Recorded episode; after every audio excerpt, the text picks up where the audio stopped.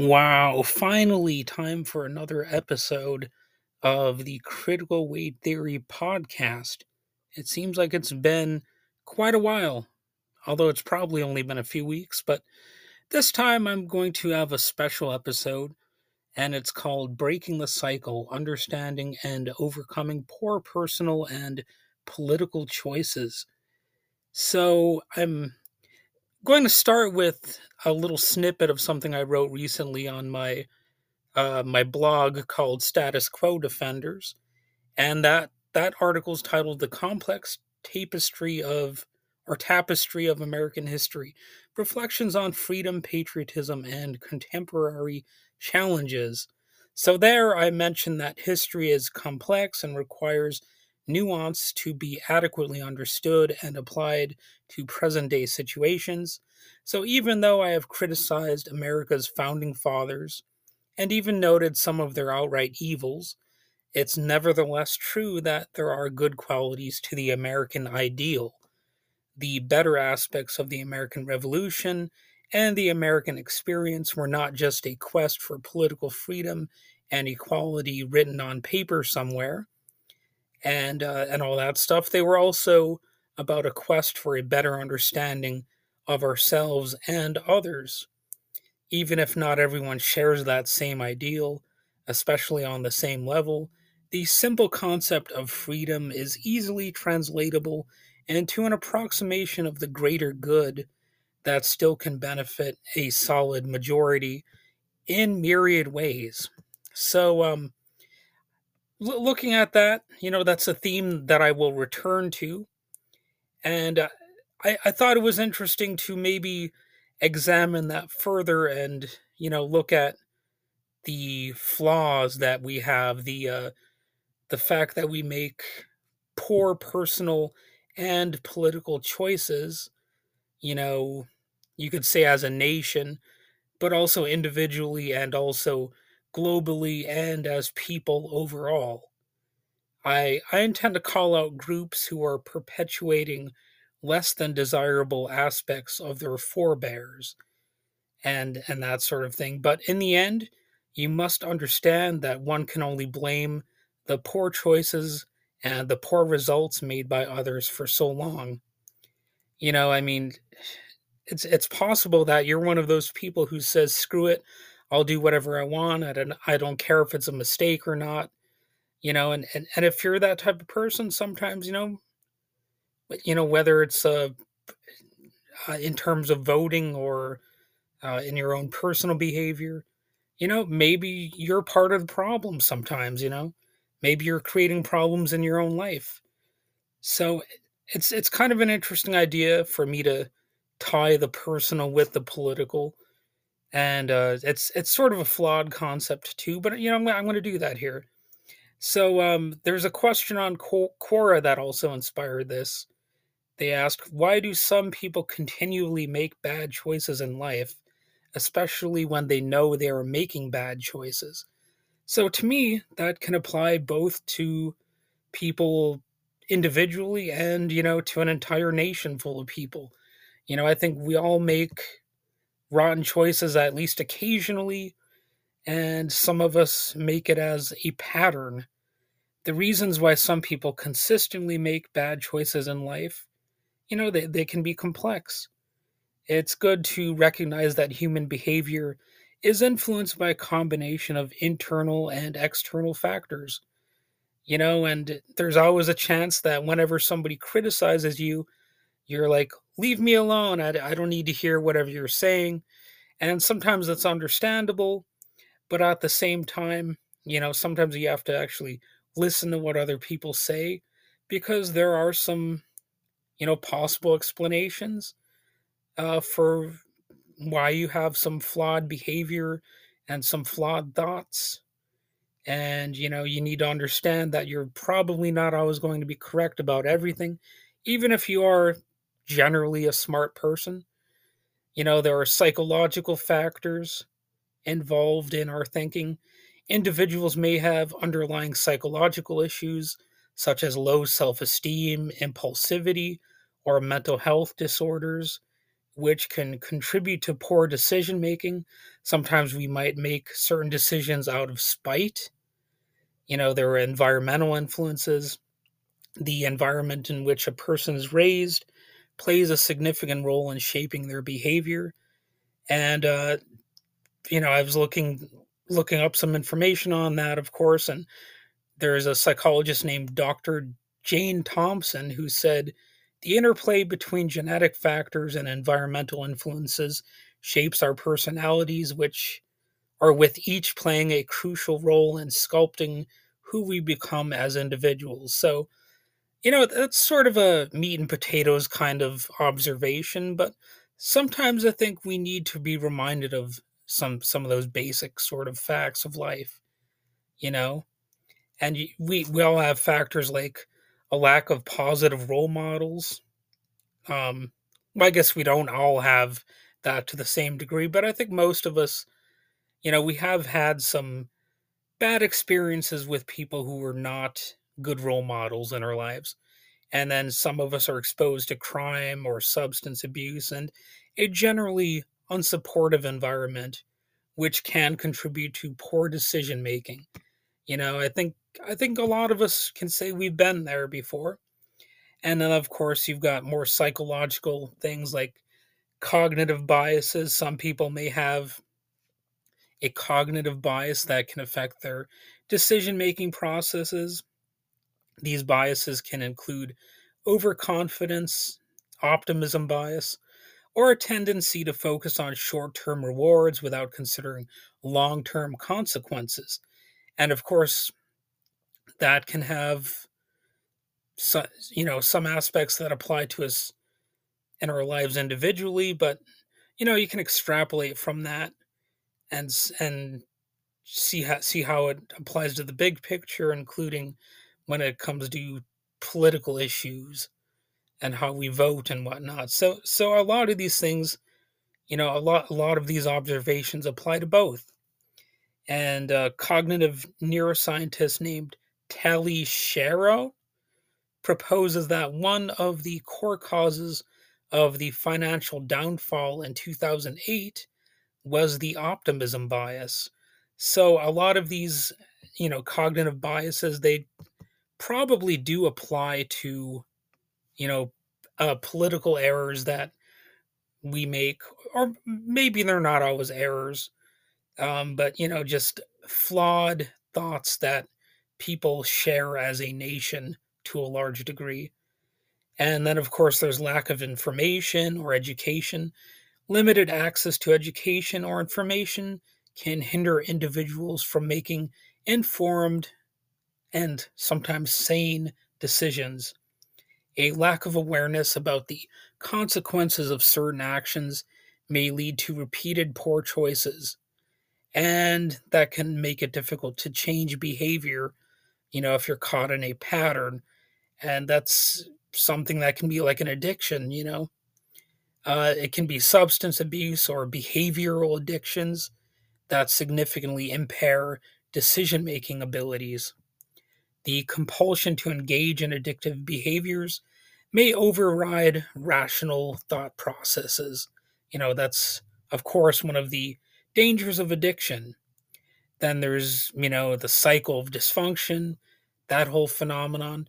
Individuals who grow up in dysfunctional families or have experienced trauma may develop patterns of behavior that perpetuate a cycle of poor decision making, which at a certain point m- might give them the appearance of being a kid, even if they're adults.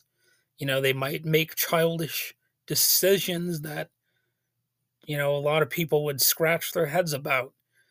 But at the same time, there's usually a reason uh, f- for these kinds of people and these types of decisions, even if we don't necessarily understand what that reason is. You know, if you've got if you've got a sort of strange understanding of the world, like you're brought up to believe things a certain way, or you're in a moment of weakness where you're susceptible to falling into cult like behavior and thinking patterns.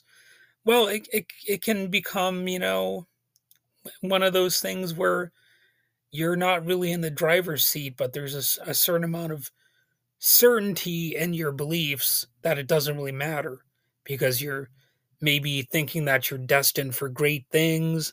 You know, you're part of something greater than yourself. And what do you know? It can become a very powerful feeling that can be tantalizing to people who are looking for some meaning in their lives or anything like that, you know? And uh, of course, there's there's another phenomenon. It's called impaired executive function.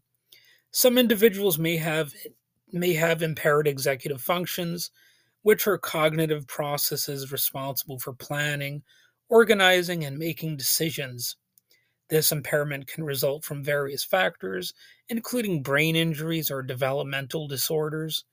You know, basically, there's what could be called a cognitive deficit.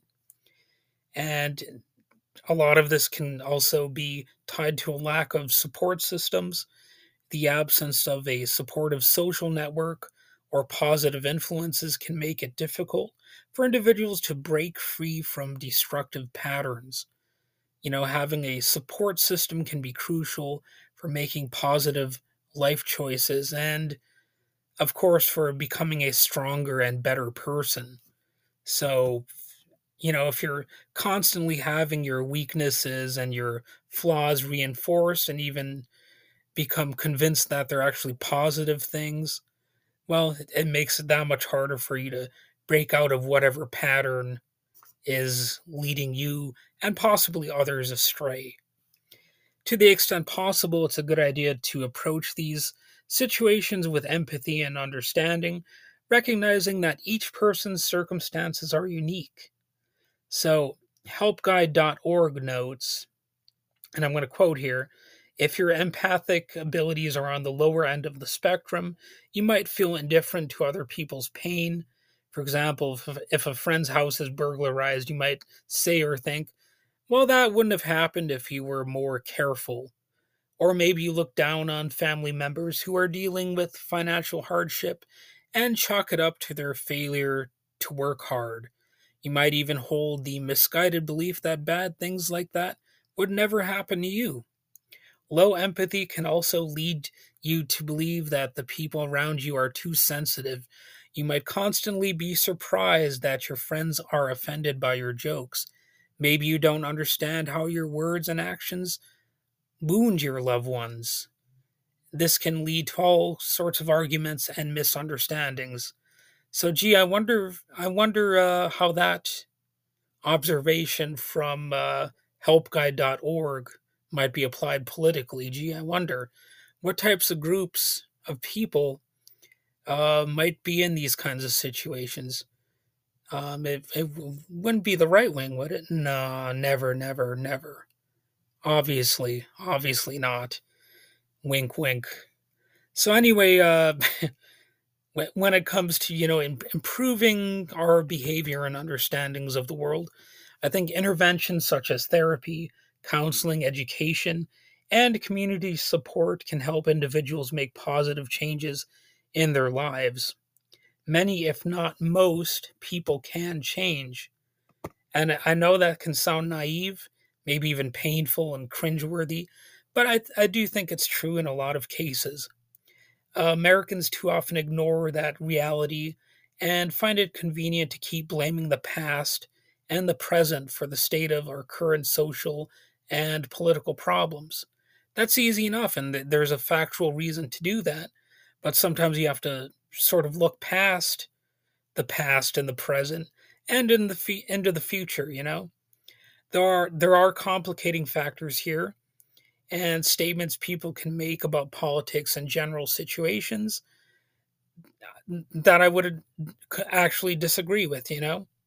For example, one participant in a Pew Research Center survey said, quote, Many people no longer think the federal government can actually be a force for good or change in their lives. This kind of apathy and disengagement will lead to an even worse and less representative government. End quote. So that, that statement sounds innocent enough, right? But I personally don't think that sort of attitude is necessarily just apathy and disengagement. And in fact, I don't even think it's entirely a negative type of view, especially if the supposed pessimists or disengaged people see the federal government actually doing horrible things time after time after time, or if they think the US government just does not do enough good and likely never will. You know, if if that is your experience, then it, it really makes sense for you to have that sort of view that somebody might just dismiss as being apathetic or disengaged or whatever. So it, it really becomes almost disingenuous and, you know, sort of lazy to just look at that sort of attitude and say, oh, that's just a bad attitude, you know, because that's not really all that is, you know, there's there's often some factual basis for that type of thinking. Like it or not, there are practical reasons people have such attitudes, even if we don't agree with that attitude itself. And to just say that person has a bad uh, bad attitude and doesn't make even a ghost of a point really seems unfair and inaccurate in in many cases. So uh, there are reasons to think, you know, but it doesn't matter who is elected or who's in power. Nothing's going to change. You know, I, I can understand why people have those views. You know, I mean, it, it can seem very daunting, you know, the idea of actually having anything change when so many things basically just seem stuck in the mud. You know, I, I get that. You cannot change the fact that poor choices are made again and again, and that bad choices are on the front pages daily. But you can choose to make or to not make those mistakes yourself a lot of the time. You know, I mean, a lot of that comes down to just asking, what am I good at? You know, what what can I do to uh, impact people in my own life? You know, to maybe have some sort of revelation with the people that I talk to or whatever. Anyway, I'm I'm not saying you're always going to have a breakthrough moment. Obviously, that's not always going to happen. But you know, I think in a lot of cases you can actually ma- make a little bit of progress socially. So this election and the world around it, I think, is a testament to that, because I, I do think that some positive things could happen, and uh, I, I, as much as I hate to say that because it makes me sound naive as hell, and I, I don't like being naive. You know, I I wouldn't say I'm a pessimist per se, but I I, I don't want to. I'm not one of those people who just wants to seem like an empty-headed optimist. I'll just put it that way. Um, but I do think that there's a chance that some things will improve, because you know what, you have to take the good with the bad. Of course, when it comes to politics, it's it's a lot easier to say that things might improve if you're not having bombs dropped on your neighborhood or if you're not getting shot at or you know getting your home bulldozed or having people in your family killed or whatever you know i mean that's it's a little bit easier to be optimistic about things when that's not your situation uh, but at the end of the day there there's always a chance that some things could be done to make a positive change and that's actually not as unrealistic as some might think. So, you know, that's about all I have to say about things for now. And of course, the views expressed in this podcast episode are those of the author, not Spotify or whatever you're listening to this from. You know, they're just my views. So um, take them for what they're worth. I might occasionally cite some experts here and there, as I did in this episode. So, um, yeah, you might want to do that yourself. And it, it not only makes you look better, but sometimes the experts actually are right. Well, how about that? But anyway, have a nice day.